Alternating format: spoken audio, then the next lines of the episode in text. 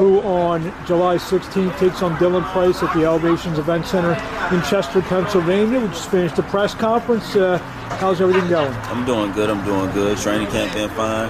We're doing a lot of things. We uh, take care of my body. We, uh, I got a nutrition. I brought a strength and condition coach.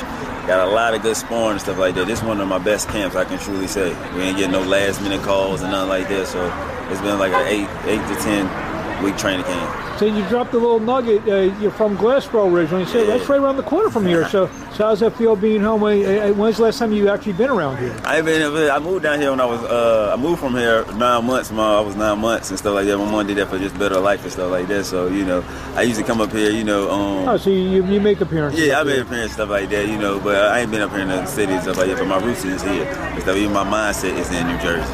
Gotcha. So uh, what do you know about Dylan uh, heading into this bout? Don't, I don't know too much about Dylan. Um, you know, I looked him up stuff like that. I know he can fight, you know. Uh, I seen he, he is strong. He will throw a lot of shots and stuff like that. So I ain't taking him lightly. You know, like I said, it's about we're gonna see who's gonna reach our highest peak and who's gonna hold him there the longest and stuff like that. So I mean, obviously, there's a lot of motivating factors heading into this fight. There's a world title bout on the line. There's, uh, you know, uh, what would come with a win. You're fighting against him, fighting against him on his own promoted card. I mean, is that all motivation to you? Absolutely. You know, you gotta take them chances like that. You know, if you don't do it, I mean, ever. You know, we all black fighters, so we all we all working to do something too now. You know, we all trying to change our family life and stuff like this. You know, with so so many of us and stuff like that, and they know we can fight.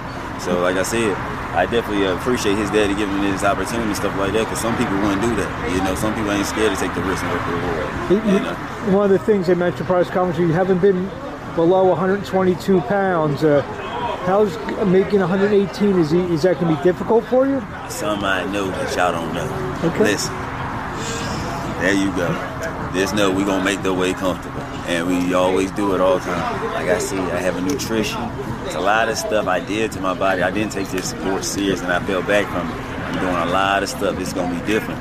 The fight they looked at that last fight, that wasn't me. I didn't fight in three years. That was an eight-round fight. I didn't even train for that fight. This fight is real serious and stuff like that. But like I said, some things I know that y'all don't know. That being said, you're to have a lot of physical advantages, you know, especially once you rehydrate and get in the ring on Saturday, July 16th. Is, uh, you know, have you thought about that? Uh, you know, obviously he's shorter than you.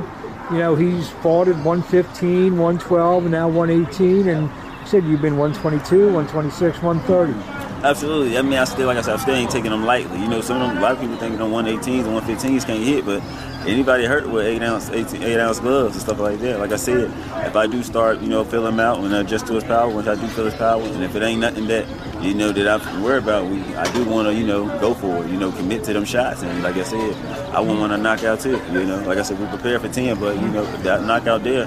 I want that too. I do want to make a big statement on this fight. You guys had a, a nice little intense stare down. Uh, what's going through your mind when you're staring into his eyes a few minutes ago? Man, I gotta see what I see in him. You know, you gotta look a man in his eyes and stuff like that. You know, you see what you see in him and stuff like that.